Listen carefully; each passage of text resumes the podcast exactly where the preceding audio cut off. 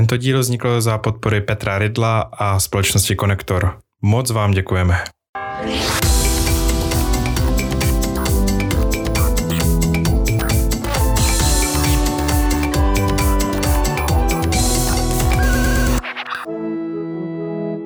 Milí posluchači, vítáme vás v podcastu Pastoral Brothers, ve kterém se s námi můžete vydat na cestu do temných a témných hájů a luhů teologie. V této sérii s názvem Chasické stories jsme se vydali religionistickým směrem. Jsem tu já, Karel, tak Jakub a náš báječný host, religionista profesor Pavel Hošek. Vítej, Pavle. Zdravím srdečně. Dneska nebudem sedět jen tak v koutě. Vyrazíme si zatancovat. Čekají nás příběhy o tancování. My tě, Pavle, poprosíme o jeden příběh na začátek. Když polský děd o šabatech a o svátcích tančil, jeho nohy byly lehké jako nohy 4letého dítěte.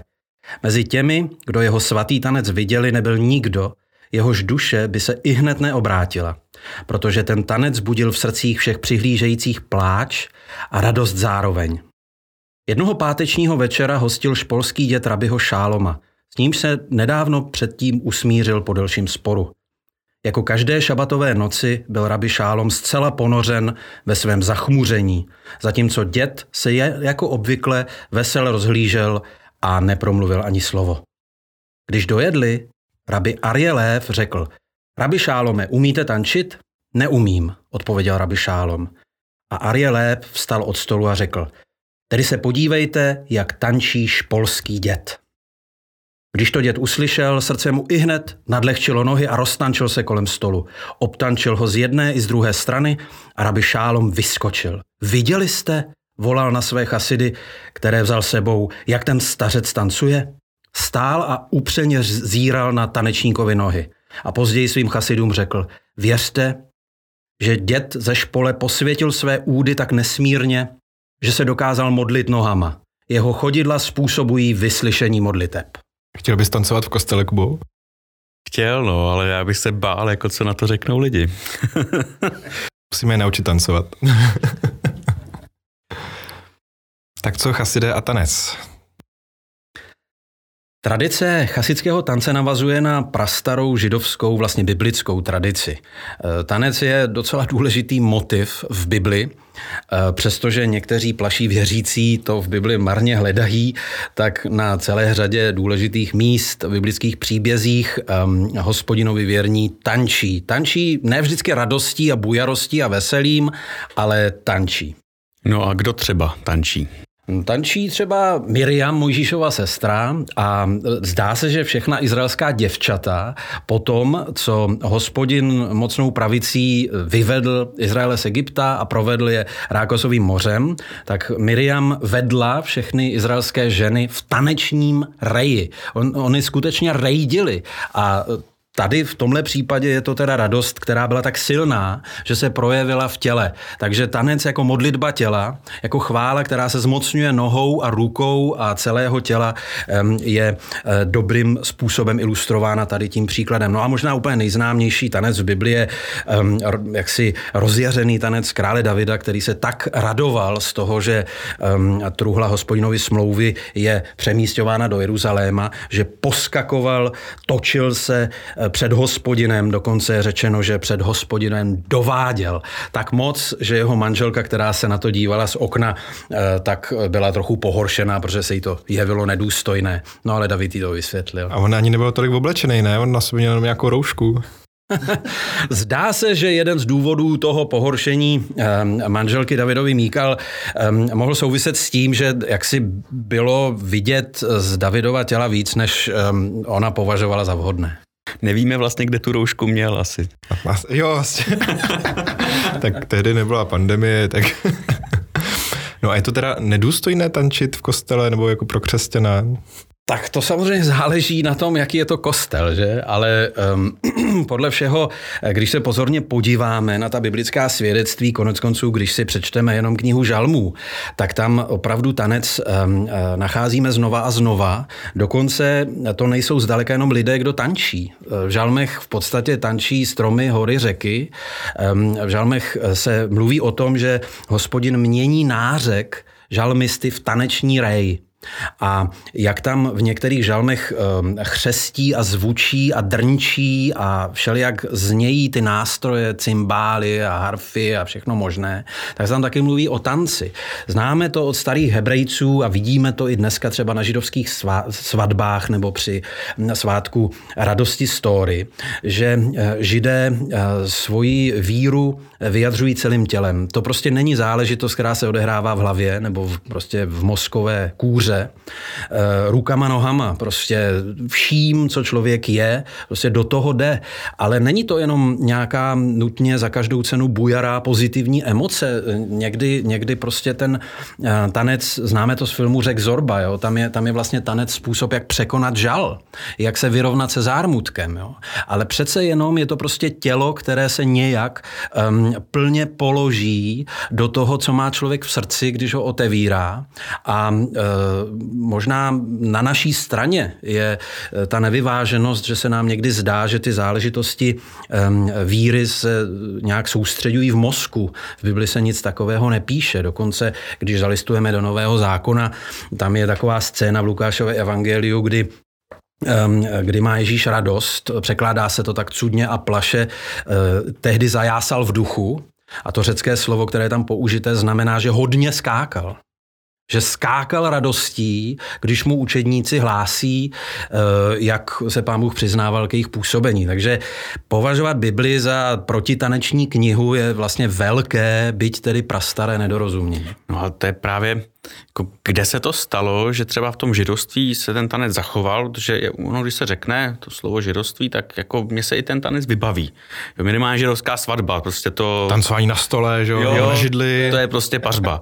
Jo, kdežto v křesťanství to si vůbec nevybavím. Úplně se mi to ztratí, jako, ale čím to je? Tak v křesťanství taky najdeme případy, kdy některé třeba odvážné řeholnice se pokusily udělat několik kroků tímto směrem, třeba když se sestrami v klášteře nastudovávaly divadelní hry nebo i taková vlastně představení. Ale je to spíš ojedinělé, protože v tom křesťanství přece jenom žel převládla taková velká nedůvěra vůči všemu, co se týká těla. A tanec byl tak zbrkle považovaný za projev něčeho jakoby neslušného nebo nemravného, že se téměř jakoby zapomnělo na ty četné biblické výpovědi, kladné výpovědi o tanci, protože tanec byl chápán jako nějaké povolování tělesným žádostem nebo nějaká vlastně v podstatě sublimovaná erotika, jako kdyby to nemohlo být nic jiného, než právě něco, co už jakoby zavání hříchem. A z téhle takové zapšklé opatrnosti se tím pádem v tom křesťanství tanec jak si dostal úplně mimozorné pole, jako něco neblahého a ještě nedávno vlastně zbožní rodiče a prarodiče varovali své dítky před tím, aby nechodili do tanečních, protože to je přece celé špatně. Jo. Friedrich Nietzsche, velký filozof a zároveň člověk, který se celý život vnitřně tak drásavě pral s křesťanstvím, tak proslul tou větou, že by snad v Boha i věřil, ale musel by to být Bůh, který tančí. A k tragičnosti Nietzscheho života patří, že zřejmě neznal dobře knihu proroka Sofoniáše, která je v Biblii, protože tam se hovoří o tom, že Hospodin tančí. Ten verš v ekumenickém překladu zní: Hospodin tvůj Bůh je uprostřed tebe, bohatýr, který zachraňuje, raduje se z tebe a veselí, láskou umlká a opět nad tebou jásá a plesá. Tady to hebrejské slovo sogíl znamená kroužit, točit se v tanečním víru. Tady se o Bohu říká. Byť to je samozřejmě jaksi silný básnický výraz, který si nemůžeme představovat úplně doslovně, ale říká se tady o Bohu, že tančí.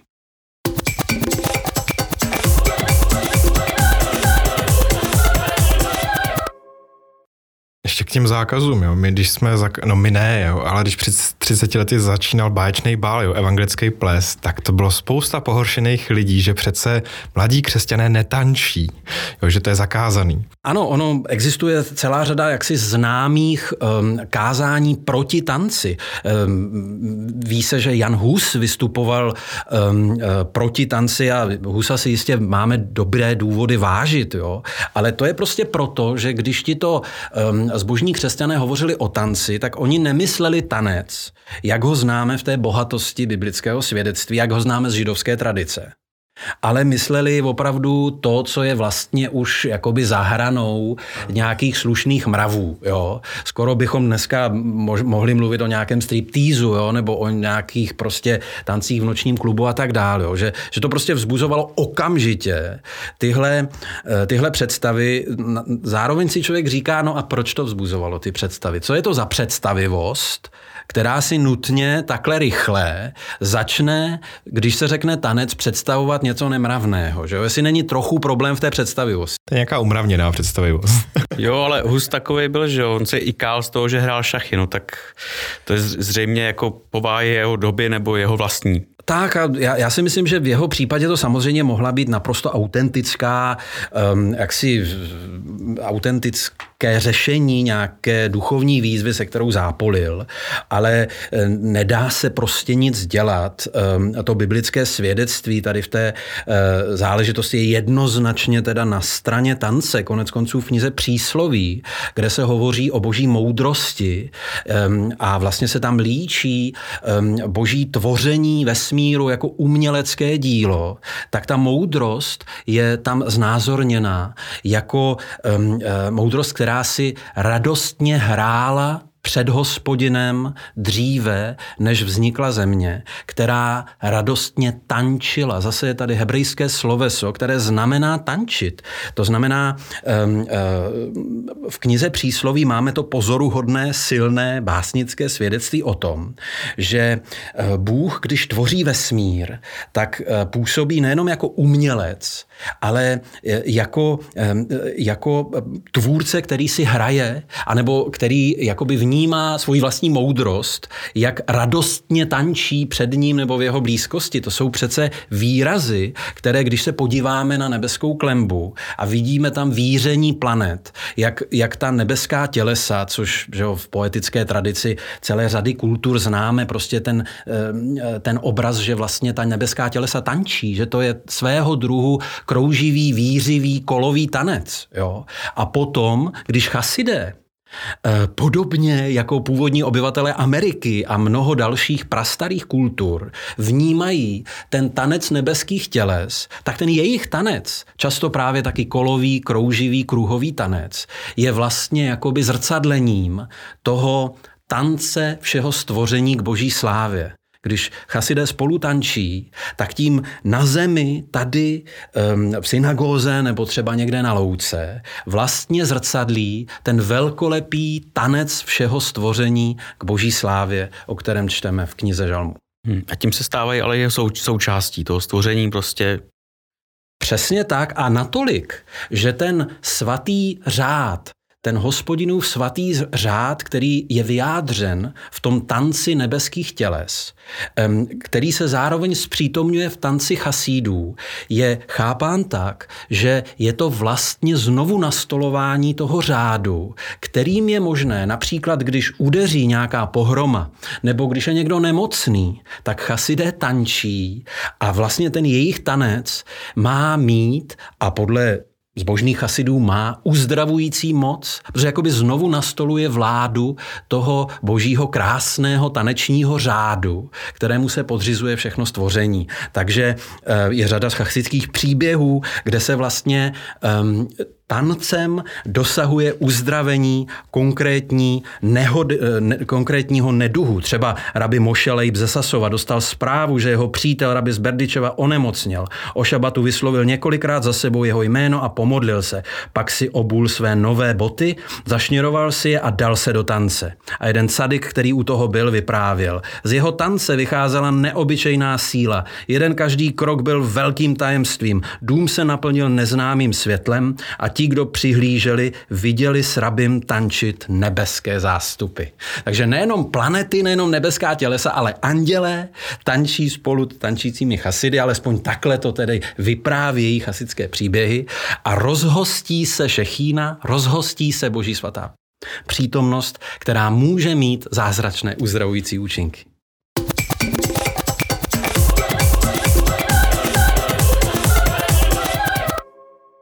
Fortnite, kde bereme tu představu, že nebesa jsou něco statického. Že jo, jakože vždycky nějaká svatba, jako Ježíš mluví o krásným božím, jako o svatbě, nějaký rej, že jo, nějaký radosti, tanec, jo, kde se to vzalo, jako zase něco kamenného. To souvisí podle všeho s vlivem řecké filozofie, která dokonalost spojovala s nehybností, protože se mnoha řeckým myslitelům zdálo, že dokonalé je to, co se nehýbe. Že pohyb chápali jako vždycky prostě posun z nějaké méně dokonalé k nějaké dokonalejší poloze, takže si představovali věčnost jako bezčasí, kde už není čas, a když není čas, není ani pohyb, protože jo, jaksi pohyb potřebuje médium času, aby vůbec mohl být uskutečňováno to dění. A tak se dospělo k takové velmi statické, zamrzlé představě nebeské blaženosti, kdy to sice možná bude pro všechny ty vykoupené svaté úžasné, ale bude to naprosto statické, kdežto všechny ty výpovědi, jak hebrejské Bible, tak Nového zákona, uvádějí radostný pohyb jako nejdůležitější znak toho, co jednou čeká za branou smrti. Když jsme dělali video o nebeském království v sérii Vyznání víry, tak jsme tam prostřihli taky nějaký záběr ze svatby, kde tam všichni pařejí totálně. A myslím si, že nám taky přišlo pár jako nahněvaných reakcí, že takhle to přece nebude.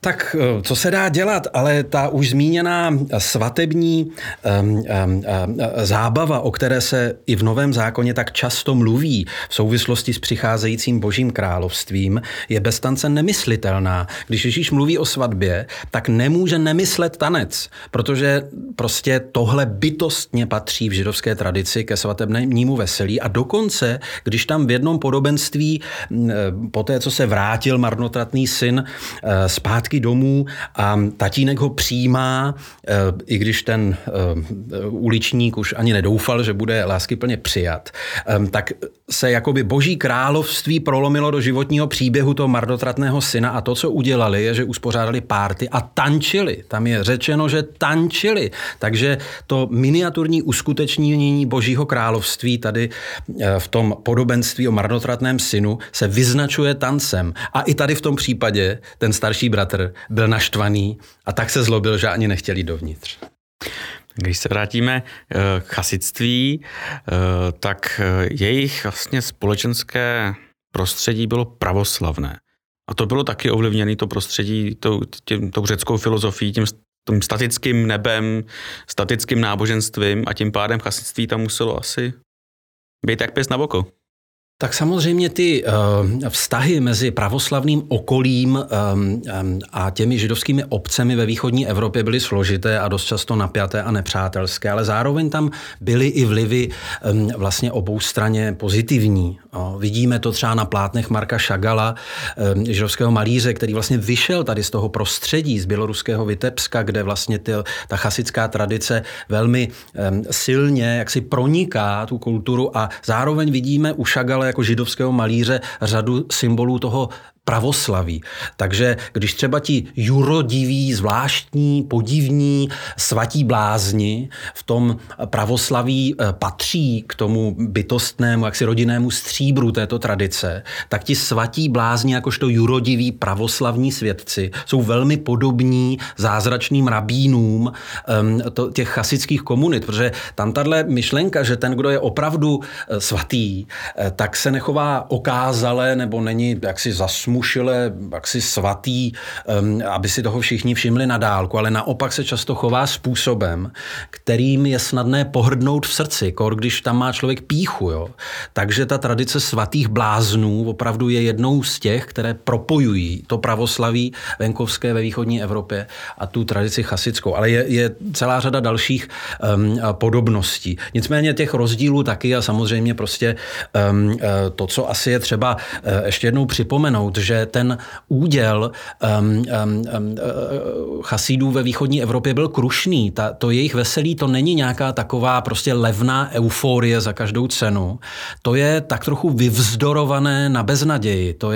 To je vybojovaná radost a pokoj v srdci navzdory těm vlastně skličujícím podmínkám. Oni byli prostě velmi chudí a navíc často tedy vystavení nepřátelství. A v tom jejich radostném přitakání životu je jakési a přece, jakési a zrovnažené. Jo? A zrovnažené budeme prostě zdrcení a truchliví a smutní, aby jsme udělali radost těm, kdo nás nemají rádi. Jo? To je prostě opravdu v něčem vlastně mnohem hlubší způsob, jak dospět k té radosti, která je vyjádřena tancem, než že by to bylo jenom nějaké takové levné juchání člověka, který vlastně nikdy skutečně netrpěl. Bychom se mohli inspirovat v dnešní době, ne? Určitě. Možná v téhle souvislosti zmiňme jeden kratičký příběh, kde se vlastně tanec jako jakýsi aktivní vzdor vůči sklíčenosti vyskytuje ve velmi názorné podobě. Jednou večer o svátku Simchat Tóra tančil Rabi Naftali z Robčice se svými chasidy. Náhle se dozvěděli, že zemřel Abraham z Ulanova, žák a přítel Rabi Naftaliho. Chasidům tedy nebylo do tance ani do zpěvu. A tu se na ně robčický rabi rozhněval. Což pak všichni neválčíme proti osudu? A když na frontě padne nějaký důstojník, co se udělá? Co pak všichni utečou? Ne, naopak. To je chvíle, kdy je třeba semknout řady a být se ještě statečněji. Semkněte řady a tančete s ještě větším zápalem. Tančete tak, jak jste ještě nikdy v životě netančili. To je o svátku Simchat Tóra, kdy židé tančí už staletí. To není jenom chasická záležitost, prostě židé se v rámci toho velmi radostného období svátku stánků to veselí vrcholí tím, co se jmenuje Simchat Tóra, tedy jaksi společné veselí vděčnosti za dar Tóry, kdy se opravdu tančí v synagoze se svědky Tóry. A někdy ten průvod tančících vytancovává ven ze synagogy i na ulici. Jo? No a protože chasidské hnutí je umocněné židovství, tak chasidé o svátku Simchat Tóra tančí ještě víc než jejich ostatní souvěrci.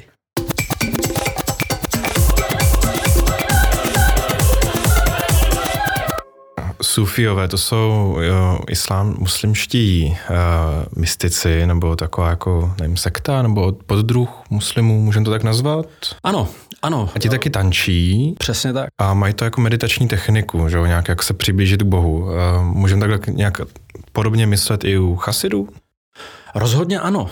Tančící dervíši, tedy příslušníci toho sufijského řádu Mavlavíja, který založil Jalaludín Rúmí, tak tím svým tancem jednak vstupují do harmonie s tím kosmickým stvořitelským řádem. To znamená, ty taneční pohyby tančících dervíšů, tančících islámských mystiků mají korespondovat s pohyby nebeských těles.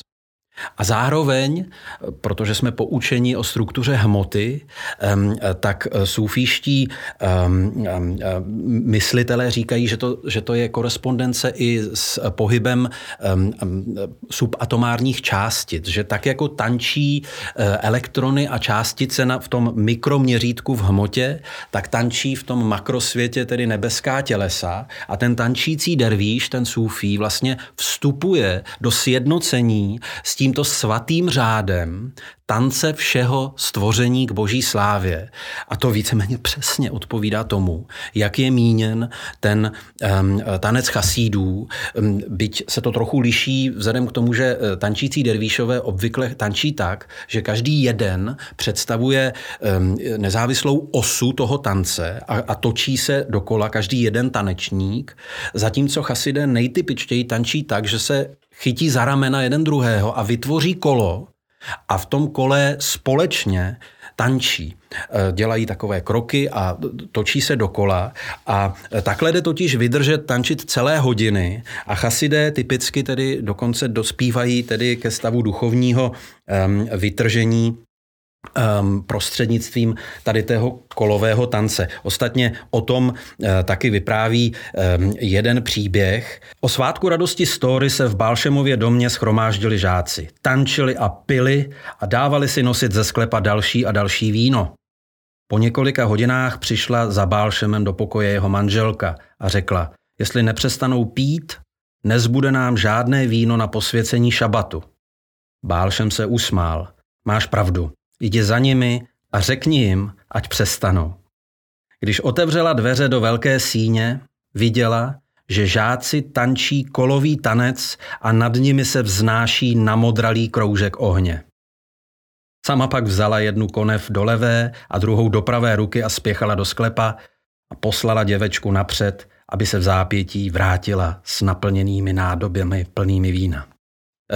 Já myslím, že když už jsme zmínili teda v narážce svatbu v Káni Galilejské, kterou známe z Janova evangelia, kde se vlastně podobná situace vyskytuje, tak možná nemusí uniknout naší pozornosti taky ten oheň nad hlavami, který známe z knihy Skutků, že prostě ten sestupující Duch Svatý bývá symbolizován jako plamen ohně.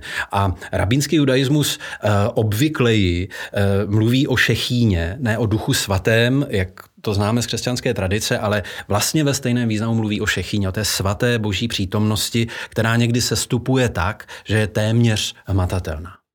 No já jsem si vzpomněl na Mojžíše, že jo, který když sestupuje z té hory Sinaj, tak prostě má nad sebou nějaký jako ten plamen, nebo hoří mu tvář. Ano, svítí mu hlava, jak se říká v nedělní školce. No, to je samozřejmě biblický příběh, který je mimo jiné základem a východiskem tradice o svatozáři, že, kterou známe zejména třeba z katolické zbožnosti, že totiž prostě člověk, který je vystaven boží svaté přítomnosti, jí potom zrcadlí kolem sebe, protože je to vlastně takové zajímavé prohloubení a názorné uskutečnění té prastaré biblické myšlenky, že člověk je stvořen jako obraz, jako zrcadlo. Tedy, že člověk jako nositel božího obrazu, pokud se ocitne v boží blízkosti, tak potom jako každé správné zrcadlo, jako každý správný obraz, odráží to světlo, které na něj dopadalo. Tak jako když měsíc odráží vlastně sluneční světlo, které se od něj odráží. Takže Mojžíš, který přebýval tedy v boží přítomnosti na vrcholu Sinaje, tak potom, když sestupuje, jak mu svítí hlava, protože jak se z něj vyzařuje kvalita toho, v čem se ocital. No a co se týče toho příběhu, což znamená, že Bůh tam asi vlastně tančil s těmi žáky. No, Elie Wiesel, další vynikající tlumočník chasické tradice, který sám vyrostl v jedné rumunské vesnici, která měla ještě stále živou chasickou tradici, tak formuluje ten význam tance v chasické tradici následujícími slovy. Chasidé tančili a zpívali celé hodiny, aby se spojili s Bohem.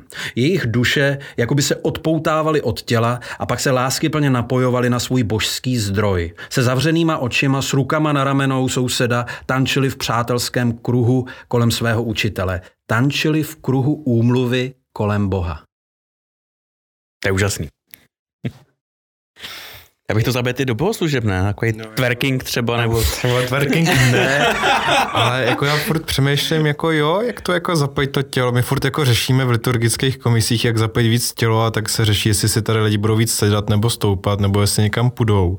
Tak co třeba to vzít nějak radikálně, se prostě říct, chytněte se za ramena, zatancujte si teďka. Dát lavice na stranu a prostě rozjet to. Mě by ještě zajímalo, co jim to k tomu hraje, těm židům. Tak to první, co samozřejmě doprovází ty taneční pohyby, je společný zpěv. Chasidé hodně spolu zpívají a tak trochu tanec bez zpěvu není myslitelný. To prostě není potichu. To znamená, oni jsou si sami doprovodem ve zpěvu, ale tak jako je ta chasická tradice neobyčejně plodná tím, že krystalizuje do literatury v podobě chasických příběhů a řady spisovatelů, kteří vlastně vycházejí z téhle tradice a píšou romány a povídky, tak taky krystalizuje do hudby. Protože klecmer, to znamená konkrétní styl východoevropské židovské hudby, je vlastně bytostně chasický jev. Stejně tak, jako zvláštní druh zpěvu beze slov tentokrát, tomu se říká nigun a ten je považován za mimořádně vhodný právě pro chasický tanec, že totiž oni všichni společně, často jakoby brumendo, anebo jenom v sérii nějakých slabik, vlastně zpívají, aniž by tedy konkrétně recitovali třeba nějaký žalm nebo text konkrétní písně.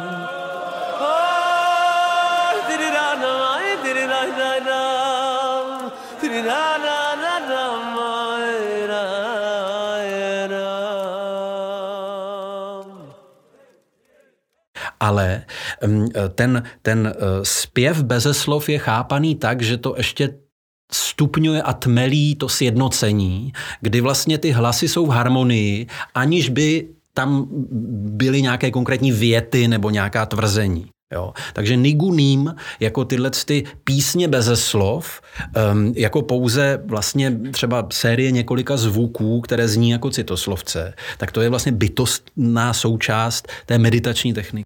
Já nevím, jestli jdu správným směrem, ale mě to trochu připomíná modlení v jazycích. Nebo ne. Ano, religionista ve mně kývá, to jest glosolálie, tedy ten zvláštní jev, o kterých mluví kniha Skutků a který je příznačný pro letniční a charismatické hnutí v rámci křesťanství, je z hlediska, řekněme, psychologie náboženství nebo religionistiky něco velmi podobného, protože tam se taky, teda psychologové mluví o disociaci řečového centra, prostě, že je to jakýsi způsob, kdy vlastně člověk v modlitebním stavu nebo v modlitebním vytržení jak si dává volný průchod svým mluvidlům, aniž by artikulovala myšlenky tou částí mozku, která normálně je při díle, když mluvíme. Takže vychází jakýsi zvuk nebo série zvuků, ale není to artikulovaná řeč, která by vyjadřovala myšlenky. Jo? A něco vlastně podobného jsou ty niguny, byť teda to vlastně není záležitost spontánního, náhlého prostě vydávání zvuků, ale ten nigun ti chasidé znají a každý ten zázračný rabín, který je v čele konkrétní obce rabínů, jim třeba nabídne konkrétní nigun, který je nějakým sledem zvuků a oni to potom společně zpívají.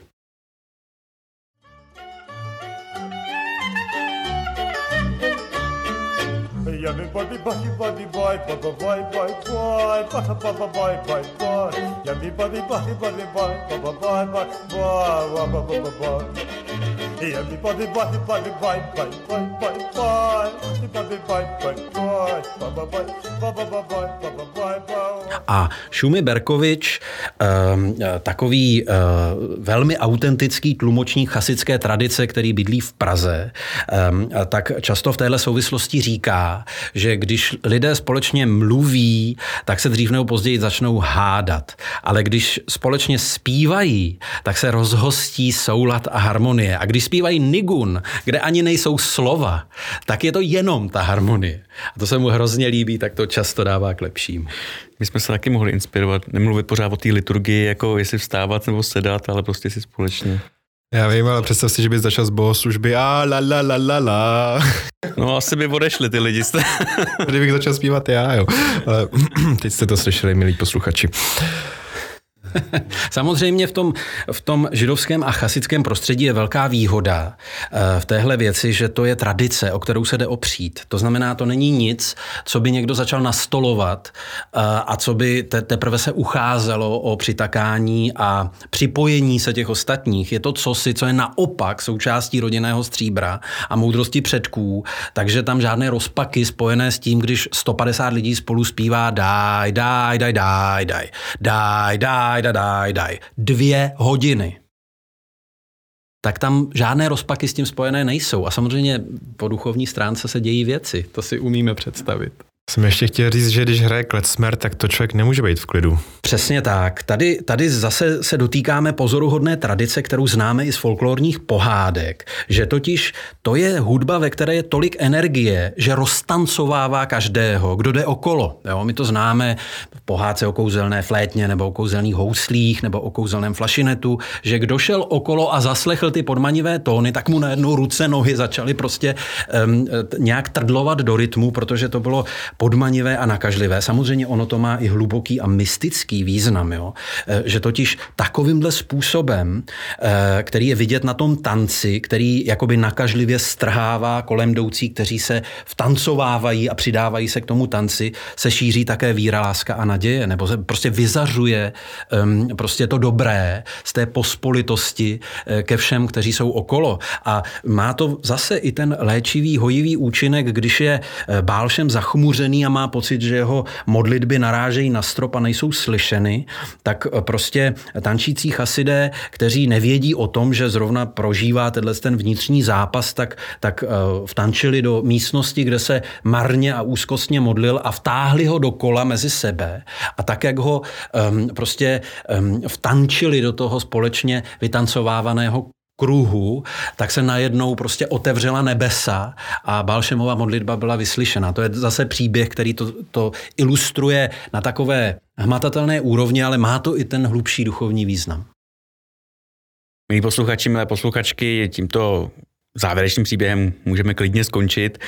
Doufáme, že vás dnešní díl nenechal v klidu a že si půjdete někam zatrsat.